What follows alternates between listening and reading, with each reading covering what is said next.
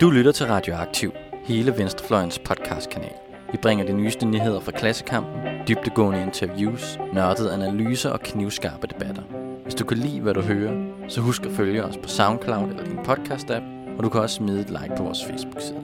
Så læn dig tilbage, knap bukserne op og nyd en varm kop Rød Radio. Velkommen endnu en gang tilbage til programmet Katalysator. Sidste gang der øh, havde jeg Rune Lund på øh, besøg. Der snakkede vi lidt om øh, enhedslistens øh, kritik af Finansministeriets blå regnemaskine. Øh, den her gang der hopper vi lidt mere over i øh, det teoretiske hjørne.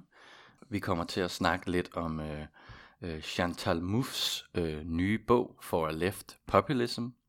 Men øh, der er også sket lidt forandringer her på Katalysator, fordi for uden øh, mig, Jens Rønbak, så har jeg også fået en ny medvært. Og det er sådan set øh, ham, jeg skal snakke lidt med i dag. Øh, og min nye medvært, ham har jeg tidligere studeret filosofi med på øh, øh Roskilde Universitet. Ja, Christoffer Schønemann Andersen, velkommen til dig. Tak. Øh, vi skal jo snakke lidt om, øh, om Chantal Smouths nye øh, bog, og det handler simpelthen om, hvad er populisme, og, øh, og hvad det her populistiske fokus, eller strategiske fokus, kan betyde på venstrefløjen. Og det er jo et, et øh, no-no word øh, nogle steder på venstrefløjen, men øh, det er som om, det også forandrer sig lidt lige nu. Men hvad, hvad er, hvem er Chantal Mouffe? Øh? Ja, um, Chantal Mouffe, hun er en øh, bel- belgisk filosof og politisk teoretiker, der politisk befinder sig på, på venstrefløjen. Øhm, og hun bryder igennem her i 1985 med det øh, hovedværk, kan man nok sige, Hegemony and Socialist Strategy, som hun har skrevet sammen med øh, den argentinske filosof Ernesto Laclau, øh, som hun både privat og teoretisk har dannet par med indtil hans død her i 2014. Og det kan måske være, at nogle af lytterne også har beskæftiget sig med Laclau og Muff, hvis de har arbejdet med diskursteori og diskursanalyse. For, for især i en dansk kontekst har øh, deres teori ligesom dannet grundlag for sådan en diskursteoretisk øh, metode. Laclau han øh, nåede så kort inden han stød at skrive den bog, der hedder Unpopulist Reason, hvor han øh, teoretiserer det her populismebegreb og er betydeligt mere positivt stemt over for det, end, end øh, hvad, hvordan man sådan øh, normalt forstår begrebet. Og det er sådan set også to i hvert fald de vigtigste øh, sådan, øh, teoretiske øhm, ting, som øh, MUF bygger videre på i den her bog øhm, øh, om populisme. Altså La Claus øh, populi- øh, populisme-teori og øh, deres fælles, øh, fælles værk der fra midten af 80'erne. Ja, men øh, så lad os øh, dykke ned i det. Øh, jeg tænker, at øh, øh vi starter med, et, øh, altså, at jeg stiller nogle spørgsmål, og så gennemgår det, vi og diskuterer det. Og vi har selvfølgelig forud her for at læst øh, den nye bog her, for Left Populism, og ja, nogle forskellige artikler og så videre. Og jeg tænker, at vi starter med at diskutere lidt, altså hvad er populisme egentlig? Øh, både sådan vores egen forståelse af det, og nogle af de andre forståelser, der kunne være af det, og så selvfølgelig, så kan vi så komme over på, hvad det er, Chantal forstår med det. Ja. Men øh, har du... Øh, har du tænkt nogle tanker omkring, hvad er populisme egentlig? Ja, det er jo i hvert fald et, et ret øh, hvad kan man sige, polemisk begreb. Øh, det er især i en europæisk, og især i en nordeuropæisk kontekst, der er det jo nærmest et skældsord. Ikke? Det er ligesom noget, man smider efter politiske partier, eller andre, der... Der er, der er tit sådan, der er ligesom sådan en ret gængs forståelse af begrebet, som at det handler om, at man siger bare det, der er noget for at være populært. Det er ligesom mm. en, en politik, der som sådan er indholdstom, man taler vælgerne efter munden, Øh, man laver noget, som ikke er realistisk, noget, som aldrig, øh, som ikke har hold i virkeligheden, men noget, som man ligesom kan købe lette stemmer på. Det er i hvert fald sådan en ret gængs forståelse, der er mm. af begrebet. Altså tit så, så bliver det også, for eksempel i, i USA, det gør det også her, altså så bliver populisme brugt sådan af centrum af ja. det politiske liv til at udgrænse yderfløjen, altså I er populister. Ja. Øh, I, og, og, I læfler bare for folkestemningen øh, via de hårde realister og sådan nogle ting. Ja, og, og hvis øh, jeg allerede skal gå lidt til en af Chantal Moufs pointer, mm. øhm, så er det jo netop, at det er en af grundene til, at vi skal lade være med at være så kritiske over for populisme. Også for højrepopulisme, som man er meget uenig med, men det der med ligesom bare affeje det som sådan et fuldstændig urealistisk projekt, og og så videre. Det er netop en måde at opretholde det eksisterende på. Det, det, ja, det er også lidt det, du sagde, ikke? At, at den her meget nedladende indstilling over for populismen, det kan nemt være en strategi, der siger, det der er nu, det, det, det, de eksisterende magtstrukturer og så videre, de bliver nødt til at være sådan, og et hvert forsøg på at ændre det, det er ligesom urealistisk, og det er bare at sige noget poppet, som man ikke, mm. som der ikke er hold i virkeligheden, ikke? Men jeg har også stødt så på, altså tit på venstrefløjen har det også været et, øh, et, øh, et, et, et farligt ord at bruge, yeah. og sådan noget, fordi det, øh, nogen, nogen tænker måske, det er, det er populisme, eller, sådan, altså, altså, popul, eller det er reformisme, mener jeg, ikke? Altså det er sådan øh, en måde at, at læfle for at få nogle nemme stemmer, i stedet for at sige, yeah. øh, klassekampen, det er det her, vi mener, øh, systemet er retfærdigt, smash the state, og yeah. sådan noget, et eller andet, ikke? I stedet for... Øh, at, at pop, så, så er det ligesom lidt falsk på en eller anden måde, det her ja. med at sige, om, i stedet for måske gå ud og sige øh, den holdning, man præcis har omkring et eller andet, som ellers er fuldstændig upopulær i hele befolkningen, så vælger man at sige den, den holdning, der er mest radikal, i stedet for måske, en, som en populist måske vil gøre, at sige øh, den del af sin, øh, sin holdning, som måske kan fange nogle mennesker. Ja. Og det er sådan en form for læflen. Ja. Øhm, ja, så det er, jo, det er jo helt sikkert også en kritik, den her med, at det er en, øhm, ja, sådan en tal, talen efter munden mm. strategi, ikke? Og en, en uautentisk politik, kunne ja. man måske sige, at den, den kritik består i. Mm. En, et andet oplagt kritikpunkt, der både fra venstrefløjen og fra andre sider ofte er mod populismen, det er det, at den i hvert fald i Europa, den mest udbredte populisme, er jo højre populisme. Mm. Og det skal meget understreges, at øh, Moves pointe er ikke, at venstrefløjen direkte skal lære af højrefløjen. Altså det er ikke en idé om, at venstrefløjen også skal blive indvandrerfjendsk, også skal blive nationalistisk osv. Mm. Hun mener faktisk godt, at man kan have en populisme, som ikke er indvandrerfjendsk, og ja. som ikke er nationalistisk, selvom hun anerkender, at, at nationalstaten må spille en vis rolle. Ikke? Mm. Der er også sådan en, en mere, hvis man skal have en lidt mere fast definition, så er der sådan en, en modsætning til Chantal Mouffe, som jeg snakkede om på et tidspunkt, at, øh, at populisme ligesom består af to ting. To, to grundelementer, der gør det til populisme.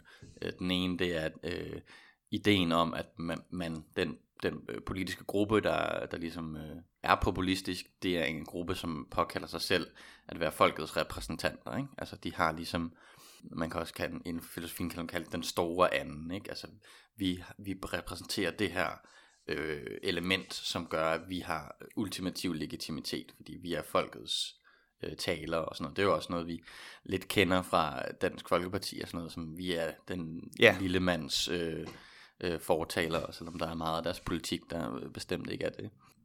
Og øh, øh, det er sådan det ene element, og det andet element er så i, i kraft af, at man, øh, man faktisk repræsenterer folket, så betyder det også, at ens modstander, ens politiske modstander, er illegitim. Altså at ens modstander øh, ikke er en legitim opposition, øh, og derfor øh, kan udryddes. Og det er for eksempel noget, sådan noget, kan man jo se i nogle af de højre steder, hvor højrepopulismen virkelig har vundet frem, øh, Ungarn og Østrig og Polen og sådan noget, at der gør man øh, en række reformer, som er decideret antidemokratisk, hvor man simpelthen mener, jamen vi har ret til at, at holde øh, oppositionen nede ved hjælp af ja, lovmæssige indgreb og så videre. Ja, Øh, den, den første del af den definition, den ligger faktisk ikke særlig langt fra, øh, fra Moves øh, mm. definition. Jeg kan måske prøve noget at læse op i min egen oversættelse, hvad hun skriver her. Ja, hun, så øh, går vi sådan set direkte til det andet spørgsmål, ikke? Altså, hvordan er det Chantal Mouffe ja. definerer? Hvad er det hendes populisme? Ja, ja. Og der skriver hun, at det er en diskursiv strategi, der konstruerer en politisk front, der deler samfundet i to lejre, der opfordrer the underdogs, un- underhundene til at mobilisere sig over for magthaverne. Så det minder en, en smule om det, det første led i den øh, kritiske definition, du brugte. Mm. Vi skal dog holde fast i, i nogle ting her, øh, og det er det, at hun skriver, at det er en diskursiv strategi, så hendes teori går ikke ud på at sige, at folket faktisk findes derude, og nu skal vi give med magten til det ægte folk. Det, det, er, en, det er en strategi, hvor man, der handler om at konstruere det her folk. Det kan vi komme lidt mere ind på. Ja. Og så er det så der, hvor hun også i forhold til det, du, du, den øh, negative eller kritiske definition, du brugte før, at hun laver en klar adskillelse på øhm, højrepopulismen og venstrepopulismen, Mm.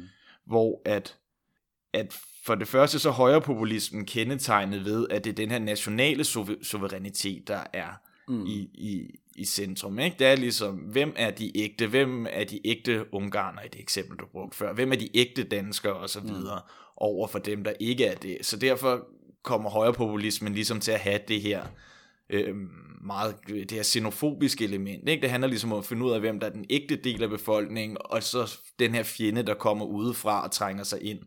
Ja, det er sådan en, en naturlig del af den øh, måde at forstå folket på, ikke? Altså, Ja. Som relaterer sig meget til en nationalstat. Ja. Og så stiller højrepopulismen ikke noget krav om lighed, hvilket for Chantal Mouffe er en af hovedelementerne i, for venstresocialismen. Mm. Der er ikke noget ideal om lighed, hvilket vi netop ser der, ikke? Mm. I det her, når man ligesom prøver at diskriminere alle dem, man ikke synes passer ind, fordi at de ikke er en ægte del af folket. Og så er der den her tendens, som hun kun tilskriver højrepopulismen, det her med, at den ofte kan føre til øh, være meget autoritær i det. Og, og hun påpeger også, at, der, at den ofte egentlig går ret godt i spil med neoliberalismen, som er, er det, hun mener, en, en populisme må vende sig mod. Ikke? At det netop kan føre til en form for øh, autoritær neoliberalisme. Og det er jo en idé, man længe har haft på venstrefløjen også i Ja. Danmark, altså hvor man kan se, hvordan at, øh, altså man kan se det fuldstændig konkret, hvordan at øh, Dansk Folkeparti veksler deres forsvar for det Ja. danske folk med de borgerlige og deres øh, neoliberale politik, Yes, ikke? ja, lige præcis. Øh, så det er sådan set en, en helt konkret øh, politik, der, der baseres på den alliance, og det Ja. ja. ser man jo ja, i hele Europa og øh, i USA også, øh, og så videre. Men øh, hvordan, øh, hvordan definerer vi så den her venstrepopulisme helt præcist? Jamen i modsætning til højrepopulismen, så handler venstrepopulismen for, for MUF om at udvide og uddøbe demokratiet. Og hun har den her forståelse af, at demokrati det både handler om altså folkelig magt, at det skal være øh, folket, der har magten, men at ligheden også er en central, et centralt element af demokratiet. Øhm, og så er hendes tanke med den her venstrepopulisme, at den ligesom skal kunne handle, handle om, at i den her måde ligesom at formulere et folk, at man så kan øh, fagne en masse forskellige interesser, og så ligesom lægge det under et, et fælles projekt. Så det er også den måde, at venstrepopulismen adskiller sig fra tidligere former for socialisme eller socialdemokratisme, der ofte har bygget på en idé om, at der ligesom har været en bestemt kamp, der har været den vigtigste, ikke? Altså, så har det været arbejderkampen, der, der er kommet først. Hvor hun vil ligesom gerne kunne have det her brede projekt, hvor man kan forene forskellige politiske kampe. Mm-hmm. Det, det kan vi også komme lidt mere ind på, øh, tænker jeg, fordi øh, at hun, hun har jo den her definition af, at vi befinder os i en post-demokratisk periode. Og så har hun jo også den her definition af, at det hun kalder agonisme, øh, i modsætning til antagonisme, ikke? Øh, som også man kan sige er en modsætning til, til højrefløjens øh, definition, men det kommer vi mere ind på. Men, men det, er meget, det er meget det her med, altså hvis vi kan komme lidt mere ind på den der idé med, med, med hvad det er for et, et slags folk måske. Hvor, hvorfor er det vigtigt, at, at det ikke er et folk, der er baseret på, øh, på et egentligt folk, eller hvad man mener er et egentligt folk, men er det her mere diskursive begreb? Er det, er det, er det, en, er det en lærdom fra, øh, fra tidligere tiders populisme, øh, at man ikke ønsker at blive fanget ind i, i netop sådan en form for ekskluderende øh, folketænkning? Ja, jeg kan ikke huske, hvor meget hun nævner, om det er en lærer fra tidligere mm. øhm, øhm, populismer. Men, Jamen, eller- men, men, eller men altså det der, jeg, jeg tror for det første ligger der i, at hun simpelthen ikke abonnerer på forestillingen om mm. et egentligt folk. Så ja. En grund, grundpræmis er ligesom, at, at når vi kalder noget et folk, så er det en form for, for konstruktion. Ikke? Mm-hmm. Øhm, det andet, der også ligger i det her med at understrege, det, det, at det er en form for konstruktion, det er, det netop giver plads til, øhm, til demokrati, altså bliver plads til, at, at forestillingen om folket ikke bliver låst fast, men at der inden for denne her øh, samlede gruppe af forskellige folk og forskellige subjektiviteter og forskellige politiske interesser, kan være en politisk debat om, hvad det her folk så skal indeholde. Mm. Og, og der kan man netop også sige, at det adskiller sig fra den her højrepopulisme, der ofte har en meget fast forståelse af, hvad det virkelige folk er kan vi tydeligt se i, i hvad hedder det, også i den danske debat for eksempel, ikke? med Dansk Folkeparti. Det kan godt være, at de aldrig helt kan sætte ord på, hvad danskhed er, men der er stadig en ret fast forestilling om, at der er danskerne, der er danske værdier, der er danskhed, og det egentlig ikke er så meget til diskussion. Og der bliver det netop en måde på en eller anden måde at lukke ned for debat, og lukke ned for demokrati og så videre, hvor hun vil gerne have med det, det her folk, hvor man på en eller anden måde er klar over, at det er noget, der hele tiden er til debat, hvad der skal være en del af det, og hvad der ikke skal. Men det står også lidt i modsætning til for eksempel oplysningstidens folk. Det er det, jeg mener med, det er måske ikke en populisme, men altså oplysningstiden havde jo også en idé om, om folket som sit ja. øh, revolutionære subjekt, eller som, som den, den, den store anden, den store legitimitet, der skulle gå ind og, ja. og ligesom vælte det bestående samfund. Øhm, øh, og så har vi så senere, øh, altså, og det er jo også noget, som Marx for eksempel kritiserer de utopiske socialister for, at de har det her folk frem for arbejderklassen. Det kan vi komme mere ind på. Men, øh, men lad os øh, hoppe lidt videre til, hvad det er så er for nogle øh, konkrete bevægelser, vi egentlig snakker om her. Ja. Yeah. Øhm, ja, altså, øh, vi kan for eksempel komme ind på, på de gule veste, men vi kan også komme ind på nogle af de højere øh, populistiske, og vi kan komme ind på nogle mere direkte venstrepopulistiske ting. Ja, ja. Men, øh, men har du nogle, nogle bud på, hvad, hvad, hvad er det egentlig for nogle bevægelser, hun snakker om? Altså, når hun, når hun taler om højre populister, så nævner hun selv øh, østriske FPØ og Front National i Frankrig som, som eksempler. Øh, I hendes bog, der, der fokuserer hun kun på Europa, men Donald Trump er jo også et godt eksempel, og jeg vil også mene, at Dansk Folkeparti i Danmark er et, et paradigmatisk eksempel. Og af venstrepopulister, der nævner hun øh, Syriza fra, øh, fra Grækenland og Podemos, der Linke i Tyskland, øh, Melacon, som hun vist nok også har arbejdet lidt sammen med i forbindelse med udarbejdet. Melacon, det er ham, der prøvede var tæt på egentlig at gå videre i præsidentrunden i, i ja. sidste franske valg. Og, og, og Jeremy Corbyn mm. øhm, nævner hun også som et eksempel på en ret succesfuld øh, venstrepopulist. Mm-hmm. Hvad, hvad, hvad er det, der øh, ligesom øh, forbinder alle de bevægelser? Altså? Jamen det er vel det her med, at de, altså for det første er de alle sammen venstreorienterede, hmm. men at de netop har været, været gode til at gå ud og så kunne formulere nogle af de øh, krav, de oplever der er ude blandt befolkningen på en måde, som ret mange kan identificere sig med, mm. og at de, selvom er venstreorienteret, ikke abonnerer på den det, som øh, MUF kritiserer for at være en klasseessentialisme, altså ikke gå ud og sige, at vi er først og fremmest et arbejderparti, for eksempel. Ikke? Men der er også, øh, hun, hun har også det her begreb, hun kalder the pub- public imaginarium, øh, så som er, altså, det, det her begreb med, at øh, altså i, i the public imaginarium, der er der nogle forskellige øh, diskursive tanker, øh, som, som øh, flyder rundt, og at, at en måde for et, et parti eller en politisk gruppe at, øh, at være populistisk på, er ligesom også at appellere til yeah. dele i det her public imaginarium. Altså, det vil sige, øh, øh, og der, der identificerer hun jo meget det her med, med demokrati øh, som en del af the public imaginarium, øh, hvor at, at venstrefløjen vil kunne stå stærkt, og hvor man vil kunne føre en stærk øh, diskursiv strategi, i, for eksempel ved at, at argumentere for øh, en radikalisering af demokratiet hvilket jeg synes er meget spændende. Øhm, men det kan vi også komme lidt mere ind på. Ja, nu hvor vi så, så der er, er de her, der er altså de her øh, populistiske bevægelser rundt omkring i Europa og USA, og, øh, og hun snakker så om, at øh, der, altså grund til, at de her bevægelser er opstået, det er også, at vi befinder os i et populistisk moment. Hvad mener hun med det? Jo, hun, hun, hun siger, at et populistisk moment, det er ligesom en, en situation, hvor at der er mulighed for, at en populisme ligesom kan få overtag. Øhm, og et, et populistisk element, opstår, når øhm, de politiske eller det socioøkonomiske hegemoni delvis bryder sammen. Øh, hun har meget en idé om, at der siden sådan midten af 80'erne, der er vi ligesom overgået fra sådan socialdemokratisk hegemoni, altså sådan en vis enighed om nogle grundlæggende værdier, hvordan samfundet skal indrettes på, til det her neoliberale mm. øhm, hegemoni. Og der er lige...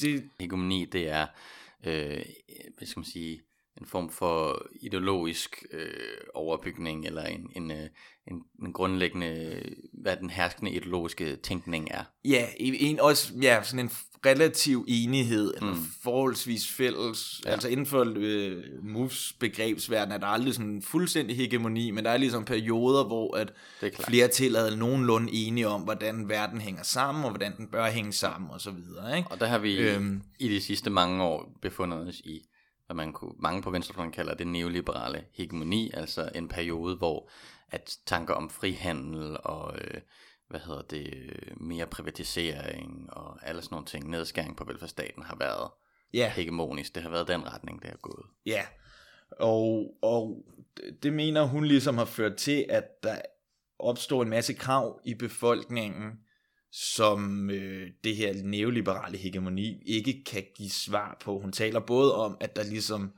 opstår nogle, nogle, nogle krav om mere demokrati, fordi at det neoliberale i så høj grad handler om, at markedet skal have rigtig meget at sige.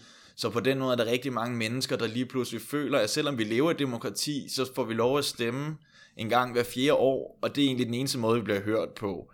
Og også med politikerne, der meget ofte netop henviser til, at tingene skal ligesom gå op. Tingene skal ligesom passe ind i en bestemt måde at udregne ting på, og nogle bestemte økonomiske modeller osv., ikke?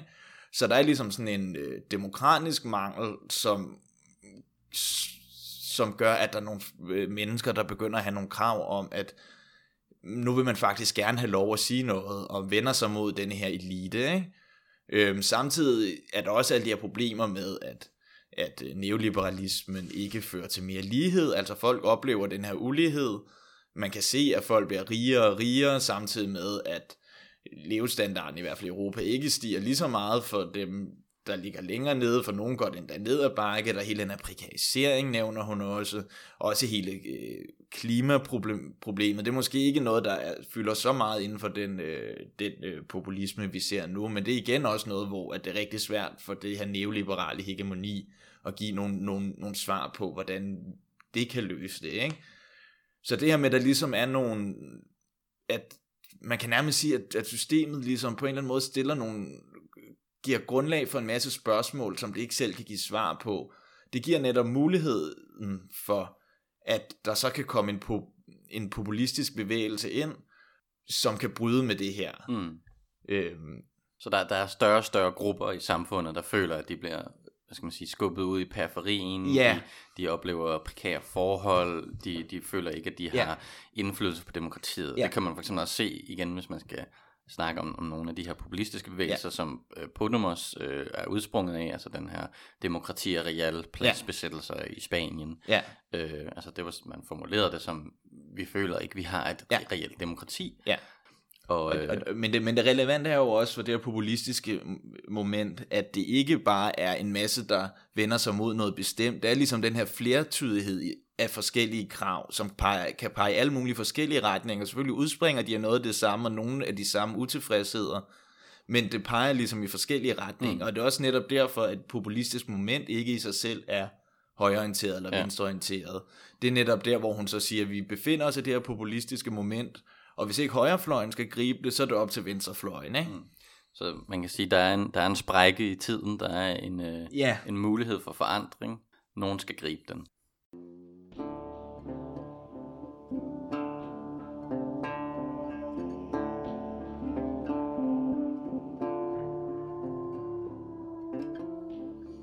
Øh, Chantal, hun, øh, hun har så også den her øh, definition af, som jeg også har været lidt inde på, den her postdemokratiske periode, som hun øh, mener, vi befinder os i. Hvad mener hun egentlig med det? Altså hun, hun mener, at, at det, den her postdemokratiske periode, vi befinder os, os i, egentlig øh, sådan historisk set udspringer af øh, især det der, ja, i, i neoliberalismen, og især den måde, som øh, som Socialdemokraterne i, i Europa, især de, de engelske socialdemokrater, ligesom har indoptaget den her neoliberalisme. Mm. Øh, så selvom at, at der stadig er nogle af de her socialdemokratiske værdier, øh, så er det som om, man, stadig, man har anerkendt neoliberalismens præmisser, altså om at markedet er det bedste til at styre langt det meste. Øh, så der, så, og grunden til, at hun så kalder det postdemokratisk, øh, altså det antidemokratiske ved det, det er fordi, at hun ligesom forstår demokrati, at, som at det både handler om lighed, og det handler om af, øh, folkelig suverænitet. Ikke? Mm. Øhm, og det forsvinder ligesom i og med, at man lader markedet styre så meget, fordi markedet ligesom skaber en masse ulighed, men samtidig lader man ligesom også markedet styre ting, så det vil sige, at, at, at der er en masse folk, der lige pludselig får meget mindre indflydelse på det politiske, og selv politikerne henviser ligesom også ofte bare til markedskræfterne, øh, som en undskyldning eller som en legitimering af nogle, af nogle politiske valg. Ja, markedet fremstår som øh, ja, netop som øh, hegemonisk i, i den forstand, at, yeah. øh, at der kan ikke rigtig stilles øh, spørgsmålstegn ved det. Altså man kan bare sige, nå, men øh, det, sådan har markedet gjort. Ja. Yeah. Øh, og det, det, det kan vi ikke gøre noget ved. Det er nærmest øh, Guds indgriben. Så der er ligesom også en masse magt, der forsvinder ja. ud i en eller anden form for øh, markedselite, ja. øh, som er til dels i stand til at, ja, at gøre ting ved, ved det øh, nationalstatens øh, demokratier, ja. men samtidig egentlig også suger magt eller beslutninger ud af de demokratier. Ja, og så samtidig også den her lighed, ikke? Det, det, det er jo så også noget, man ser i, altså konsekvenserne af en sparepolitik og den her prekarisering og så videre, ikke? Så der er mm. også en masse folk, som udover at de ligesom oplever ikke at blive hørt, så også oplever nogle, nogle dårligere livsvilkår, mens de ser, at der er andre, der bliver, bliver rigere og rigere. Mm. Øh, så, så der er ligesom en, en, hvad skal man sige, måden nogle af de her bevægelser, både de højre populistiske og venstrepopulistiske, opstår på, det er, at de føler sig uden for demokratiet. Ikke? Altså, yeah. At der, demokratiet bliver snævret ind, kan man sige, til en mindre og mindre elite, som egentlig har indflydelsen. Ja og så føler man sig ekskluderet. Ja, hun bruger, hun bruger også et begreb om en oligarkisering, mm. altså at der ligesom er ved at opstå et oligarki, mm. altså nogle få, der, der sidder på magten, ikke? som ligesom er, er dem, der, øh, dem, der ja, styrer finansverdenen og så videre. Mm. Ikke? Mm. Og det er så netop også det her oligarki, som hun mener, at det venstrepopulismen bør vende sig imod. Mm. I modsætning til højrepopulismen, der ofte vender sig mod en eller anden, øh, den her xenofobiske billede af den fremmede, der kommer udefra mm. og så videre. Ikke? Så tænker jeg så at komme lidt igen ned på, på det konkrete i forhold til, øh, til de her bevægelser. Øh, altså jeg, jeg synes specielt, at de her de gule veste, som er den bevægelse, der lige har været her i Frankrig, eller oprør kan man næsten kalde det, øh, hvordan, hvordan, øh, hvordan skal man forstå Chantatas analyse i forhold til Altså, hun, hun skriver faktisk også, har selv skrevet om det gule veste, som hun netop mm. påpeger, kan se som et tydeligt eksempel på det her øh, populistiske moment, og mm. øh, på, at man vender sig mod postpolitikken. Mm. Fordi hun mener netop også, at Macron er et rigtig godt eksempel på den her postpolitiker, ikke? der ligesom mm. går ind og siger, jeg er hverken højre eller venstreorienteret, jeg kommer ligesom fra midten. Ja, og, centrum. Og, ja, centrum, og jeg øh, er ligesom, også det med, at han ligesom er en repræsentant for, den, for det fornuftige, og det ja, det midtersøgende, den løsning, der er bedst for alle, og som så i sidste ende bliver overladet rigtig meget til markedskræfterne. Ikke? Mm.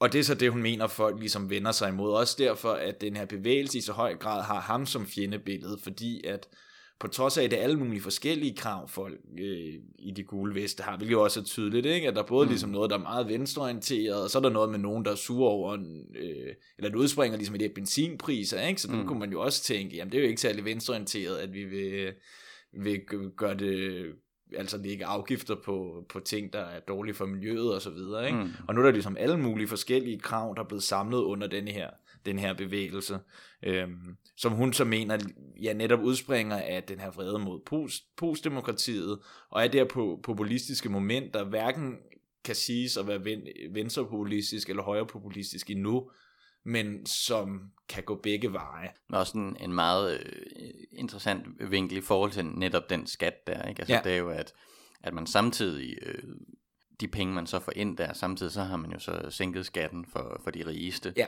øh, og den her skat, den kommer igen til at ramme de fattigste. Ja. Øh, så det er sådan en form for... Øh, hvad skal man sige, øh, centrum eller overklasse grøn politik. Ikke? Ja, altså ja. det er en, en grøn politik, der, der går ud over underklassen. Ja klimaproblematikken, den, den, den kommer jo netop til at ramme de fattigste i forvejen, og så ønsker man så at løse problematikken igennem ja.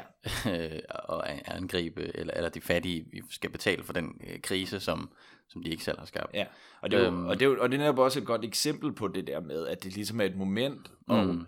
hvilken vej den her bevægelse kommer til at gå i, højst sandsynligt kommer til at netop afhænge af, hvad er det for nogle politiske bevægelser, der kan være ligesom give et sprog til den, og være mm. med til ligesom at trække den i forskellige mm. retninger. Altså Donald Trump har jo ligesom allerede været ude og sige, at jeg tror faktisk, han har sagt, at han vist nok hørte, at folk råbte på ham, eller i hvert fald sagtens skulle forestille sig, at de havde stået og ville have en, en ny Donald Trump. Ikke? Mm. Så han prøver ligesom på en eller anden måde at komme ind og sige, min højre populisme er svaret på det her. Ikke? Mm. Og, men, men hvor der også har været venstreorienterede organisationer, som ligesom har prøvet at gå ind og gribe fat om det her. Ikke? Ja.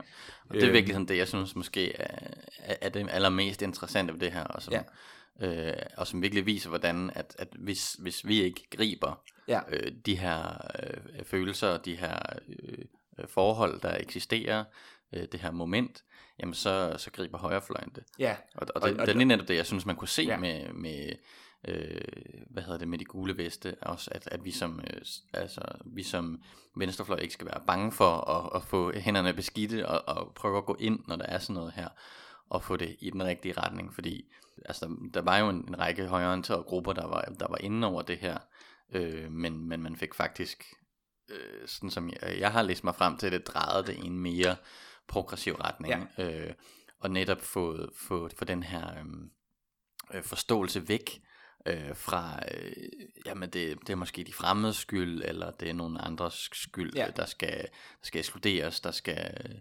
øh, udslettes, eller et eller andet, øh, over på, at det er, det er et bestemt form for system, som øh, det er en, og det, det er nogle, øh, nogle, en elite, der, der, der skaber de her øh, forhold. Ja.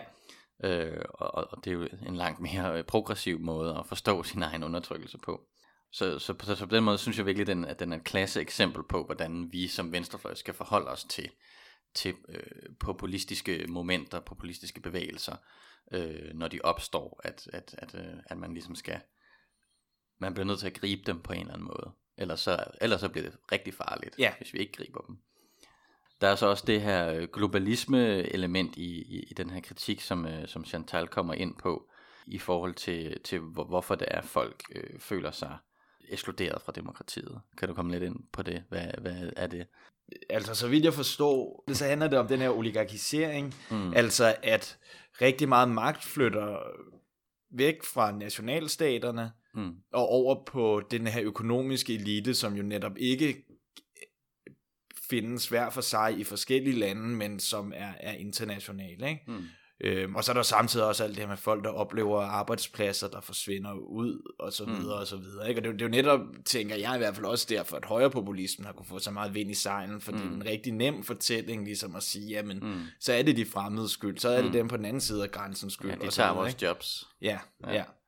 Det, det synes jeg nemlig også var, var meget interessant, altså hvis, hvis øh, nu havde jeg, jeg fulgt lidt med i, i nogle sådan, de amerikanske øh, bevægelser, og der, var, der har jo været nogle, øh, nogle øh, sådan, øh, riots på universiteter i USA.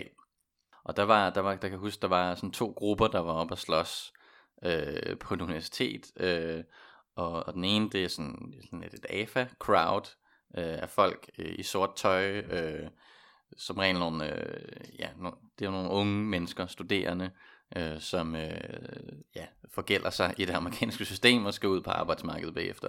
Og så var det en, en række øh, hvad skal man sige, ikke alt right, men som øh, folk, der ligesom er grebet lidt ind i, i det der, øh, de der tanker. Øh, og der har garanteret også været nogle meget højorienterede mennesker til stede, men der er også mange, der ligesom er blevet grebet af, af den her øh, øh forståelse, som breder sig lidt på nettet, som alt right ligesom har gjort. Det interessante var, at det var, at begge, øh, begge grupper så øh, den, den modsatte gruppe som repræsentant for globalismen og de de ting, der fulgte med, altså øh, så hinanden som, som eliten. Fordi øh, når man hørte på, hvad, hvad, hvad det, den her sådan semi-alt-right gruppe stod og råbte, så var det sådan noget med, uh, fuck globalism, uh, you're taking our jobs, la la la.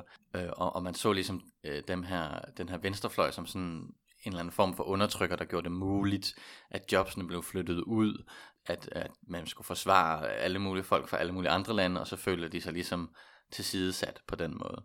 Øh, og samtidig så ser man så, at den her venstrefløj af AFA-crowd, at, øh, øh, at de ser, de her, de står og råber af, som øh, udtryk for en eller anden form for hvid elite, der styrer verden.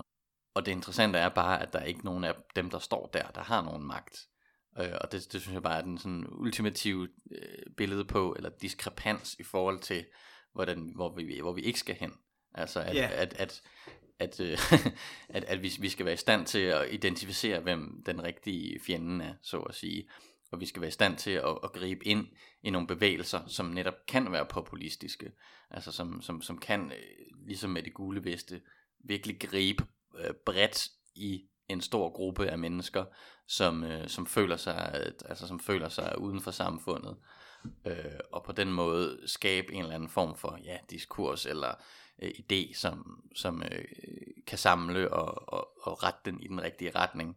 Og kan, kan, med, det eksempel, du nævner der, mm. kan man så måske ikke lige netop sige, at der har den amerikanske højrepopulisme faktisk været ret god til netop at få den gruppe, du taler om, Mm. med. Mm. Altså Ja, få kunne øh, ar- artikulere deres, øh, de ting, de oplever som nogle problemer, som en del af en større fortælling mm. om folket over for eliten, og på den måde har man ligesom under denne her banner Make American Great Again, Mm. både kunne samle altså amerikanske arbejdere, der har nogle helt reelle problemer med dårlige lønninger og så Mm.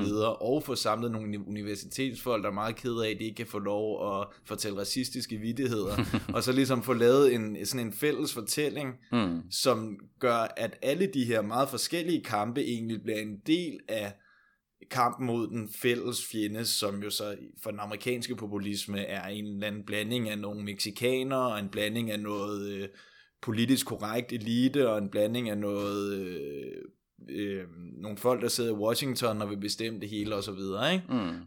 Men, men det, er, det er jo netop det, og det er, er også en af Chantals øh, pointer, at, at øh, altså, eller hun, hun mener i hvert fald, at med tiden, så vil vi egentlig se centrum forsvinde, og så vil kampen sådan set stå mellem den, øh, den højre populismen og venstre populismen.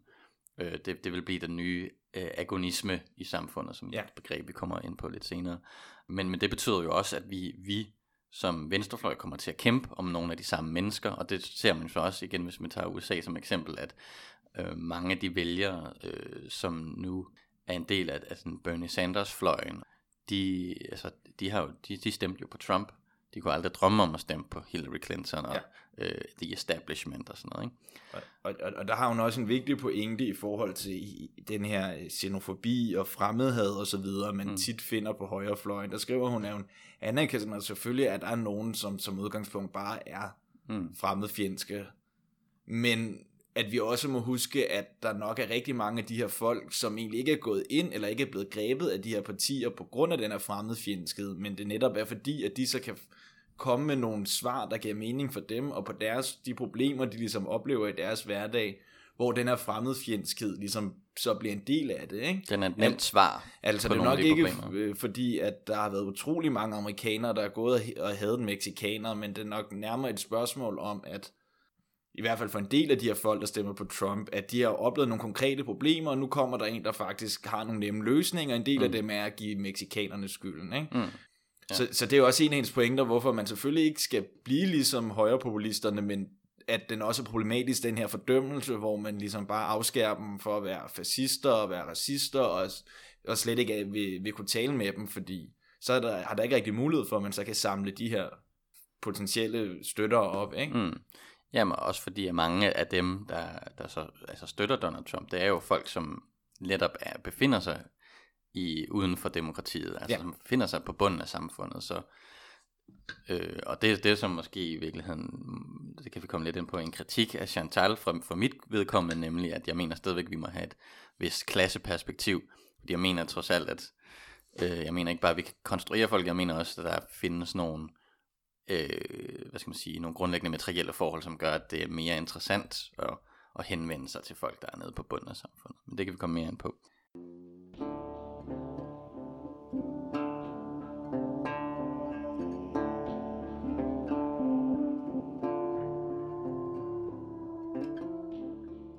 Så tænker jeg, at vi skal snakke lidt, lidt om, hvad, hvad, det her, hvad det her centrum så er øh, for noget. Altså, øh, og der tænker jeg på, at der er sådan et, øh, et meget godt øh, citat, som øh, Chantal har med. Det er et øh, citat af Tony Blair, den tidligere britiske øh, hvad hedder det, prime minister øh, i England for, for Labour. Øh, og han, han er ligesom øh, en af dem, der inkarnerer den her third way øh, socialdemokratiske retning, og der siger han så, The choice is not between a left-wing economic policy and a right-wing one, but between a good economic policy and a bad one. Det definerer Chantal så som den her, øh, som øh, øh, postpolitik. Hvad mener du med det? Jamen det, det, det knytter sig egentlig, altså helt konkret knytter sig netop til det her med, at den måde at tænke politik på, der er ikke rigtig nogen reelle politiske valg. Det bliver, så i den her sammenhæng blev det netop noget med, at den gode politiske, eller den gode økonomiske politik var så den, hvor markedet havde ret meget at sige. Ikke? Øhm, det er sådan en form for så, neutralisering af, ja, af den politiske ja, kamp, kan man sige. Ikke? Altså. Og, og, men, det, men det knytter sig også til hendes mere specifikke forståelse af politik, fordi mm. for hende så forstår en politik som, at der aldrig ligesom det handler ikke om at opnå enighed. Det handler ikke om at finde den bedste løsning for alle. Det handler ikke om, at hvis nu vi sætter os ned og diskuterer, så kan vi igennem fornuftige argumenter nå frem til, hvad der er det bedste. Politik er en kampplads, og politik handler altid om uenigheder, og handler altid om modsætninger osv. Ikke? Mm. Øhm, så den her postpolitik, eller den, det, det er ligesom en måde for, hvad skal man sige, for centrum at, at lægge sådan en, et glansbillede ud over nogle af de konflikter, der egentlig er i samfundet, og sige, Øh, vi behøver ikke at, at, at tegne de her konflikter op.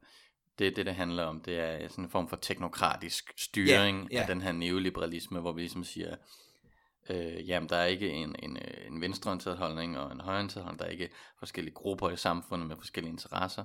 Der er bare den rigtige beslutning, som vi kan tage ud fra en, en eller anden form for øh, rationel øh, yeah. beslutning, yeah. altså, som, som, som dem, der så sidder på magten, åbenbart kan tage. Ja, ja.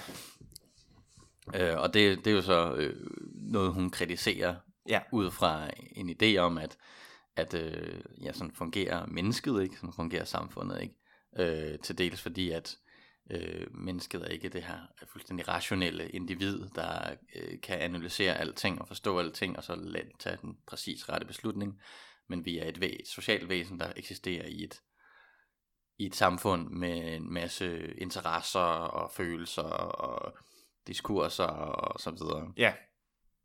Samtidig med, så er det ligesom også en måde at, hvad skal man sige, at dække over for den her, øh, den, de modsætninger, der er i samfundet. Og der er det så, hun repræsenterer, øh, eller hun ligesom, hvad skal sige, hun, hun synes ligesom, vi skal genopleve nogle af de her øh, antagonistiske, eller som hun så, det ord hun så bruger, ag- agonistiske øh, modsætninger i, i samfundet. Hvad, hvad mener hun med, hvad er det for en skældning, hun har der, og hvorfor? Ja, altså hun, hun ser ligesom politik og samfund som grundlæggende antagonistisk, og det betyder egentlig bare modsætningsfyldt, altså at der mm. ligesom er nogle forskellige grupper med forskellige holdninger og forskellige interesser, der mm. modstrider hinanden. Hun har så øh, formuleret det begreb om agonismen, som, som hun ligesom ser som hendes ideal over for antagonismen, hvor hun siger, at antagonisme det er ligesom modsætningen mellem ven og fjende. Mm.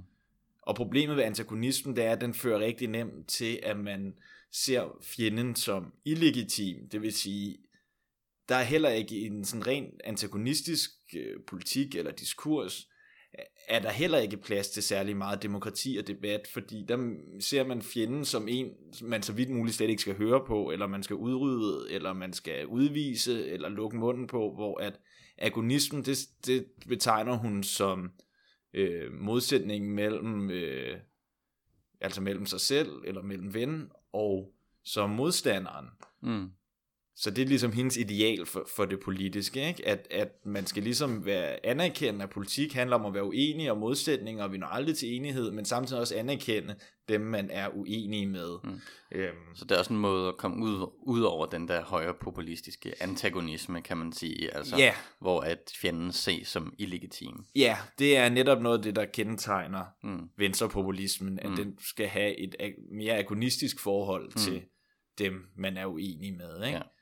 Og samtidig også anerkende, at der så inden for det vi, som ligesom er den ene pol i både højre og venstre populismen, at der også derinde er interne modsætninger, men at de igen skal være agonistiske. Ikke? Så det skal ikke være et vi, hvor der er en forestilling om, at det vi er fuldstændig ens, eller det vi har præcis de samme holdninger, de samme interesser. Det skal også være et vi, hvor der er plads til de her indre agonismer så kommer vi også ind nu på noget, på noget lidt, øh, hvad skal man sige, kontroversielt, øh, i hvert fald for, for, for en del socialister i, i, i øh, nogle af, af Chantal Mouffes øh, pointer.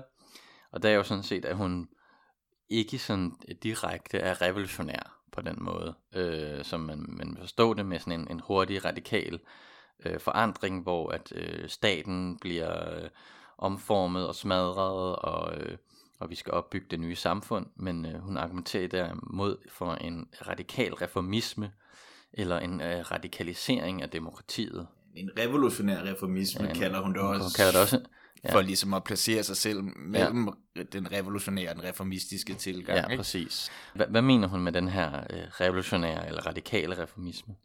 Ja, det er faktisk ikke, fordi hun i den her bog skriver så meget konkret om, hvordan hun ønsker sig, at samfundet skal se ud. Men mm. det, noget, noget af det, hun diskuterer øh, meget, det, det, det, det er det her med, hvordan at hun ligesom mener, at der i det liberale demokrati, at det lige faktisk som udgangspunkt er, en, er rigtig godt, hvis der bare var meget mere af det. Så mm. det handler ikke om, at vi ligesom skal omstyrte det liberale demokrati, der danner grundlag for, øh, hvad hedder det, for den måde, de vestlige samfund er bygget op på, men at vi på en eller anden måde virkelig skal tage det seriøst, og at vi netop skal udvide især både det, den liberale del af demokratiet, altså folk skal mere frihed, men især den demokratiske del, som, hun, som, som vi har nævnt, øh, består i folkelig suverænitet og lighed. Ikke? Mm-hmm.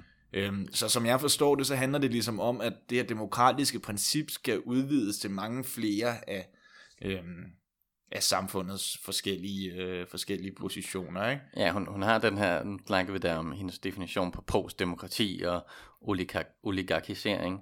Måden vi er havnet der på, det er, at, at dem, der er blevet inkluderet i det her liberale demokrati, er blevet færre og færre, og magten er blevet samlet på færre og færre hænder og det hun i virkeligheden på en eller anden måde, og, og det siger hun ligesom det, fordi at øh, i det liberale demokrati, der findes der, der findes ligesom liberalismen, som er den her øh, personlige frihed og så videre, ikke? og så er der demokratiet, hvor i, hun har en analyse af, der i, i, i, øh, i den keynesianske øh, periode, altså øh, i øh, efterkrigstiden og sådan noget, hvor Socialdemokratiet ligesom var med til at definere mange øh, og opbygge velfærdsstaten og så videre, øh, der, var, der var der rigtig meget fokus på demokratidelen i, øh, i det liberale demokrati, så at sige. Så, så lighedsprincippet var ligesom på en eller anden måde hegemonisk, og som vi så har snakket om, ikke, så er vi havnet i nu, hvor den liberalistiske del er blevet hegemonisk, og det har ligesom skubbet hele samfundet over i sådan en øh, ja, mere øh, øh, begrænset form for demokrati, hvor lighedsdelen ligesom er blevet ladt ude. Og det hun ligesom ønsker, det er sådan set at, at skubbe den den anden vej igen, hvor at vi udvider den her demokratidel endnu mere radikalt, end den var i 60'erne og 70'erne, øh, og da, da velfærdsstaten var på det højeste.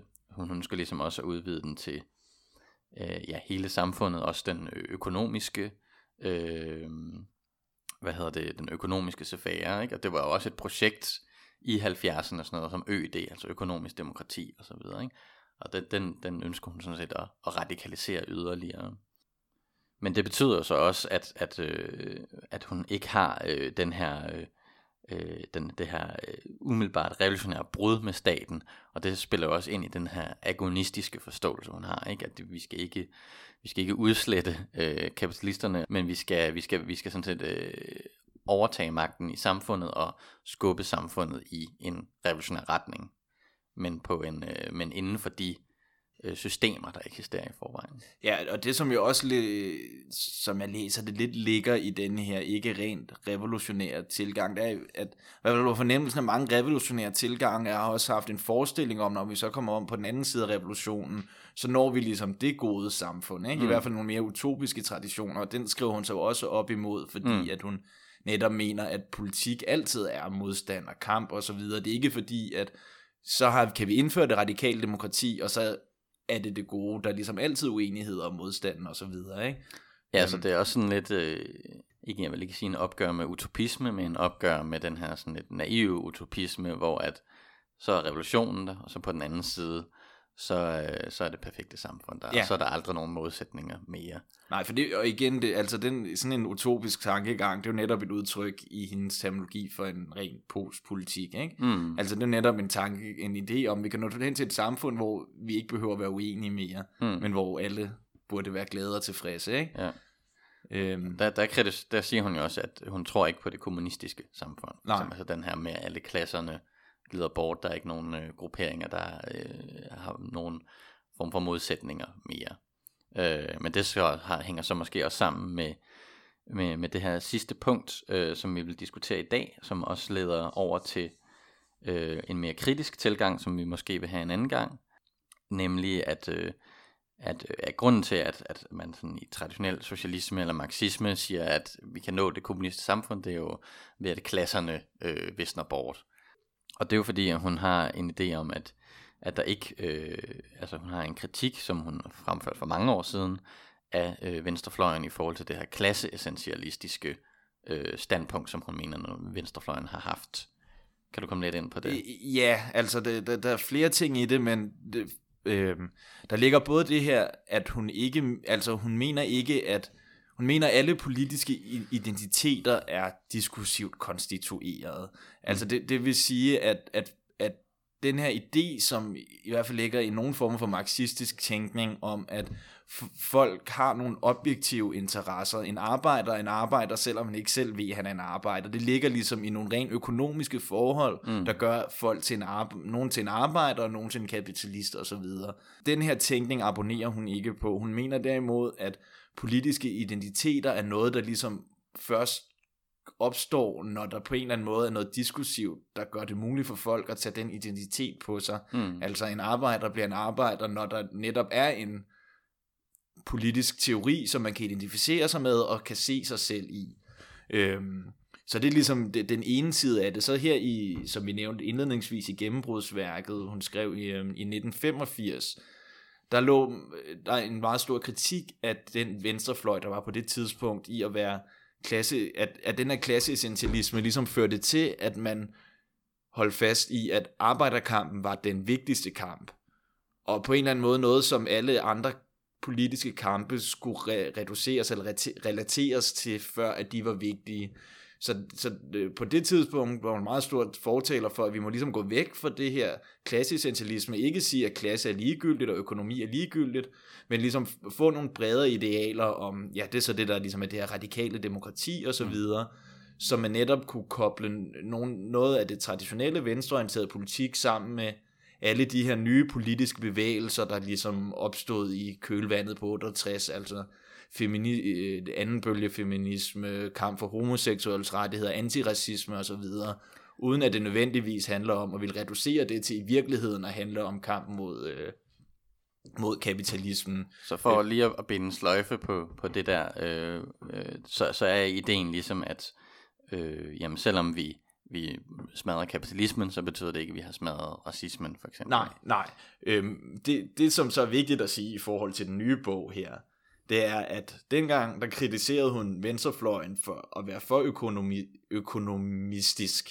Mm. Nu siger hun, at nu forholder det sig faktisk omvendt. Nu er det faktisk en af de store problemer, også som vi har talt meget om, at det er den her neoliberalisme, der er ligesom er skyld i en masse af de, de problemer, folk møder. Mm. Og venstrefløjen skal faktisk nok være bedre til at, at fokusere mere på de økonomiske problemer frem for Ja, nu har Venstrefløjen fortabt sig i nogle øh, kulturelle øh, kampe, nogle øh, ja, øh, hvad skal man sige, identitetsmæssige kampe Ja, ja. og sådan noget. Det er hele den her diskussion omkring identitetspolitik, som Ja. vi sikkert også kommer til at behandle en dag. Øh, og hvis, Øh. ja, hvis man lige skal binde det helt op på spørgsmålet om populisme, så hænger den her øh, antiessentialisme jo også sammen med, med selve hendes idé om, hvorfor populisme er nødvendig. Fordi i og med, at der ikke er de her objektive klasser, i og med, at det ikke er givet, at folk har den ene eller den anden holdning på baggrund af deres position i det sociale, Mm.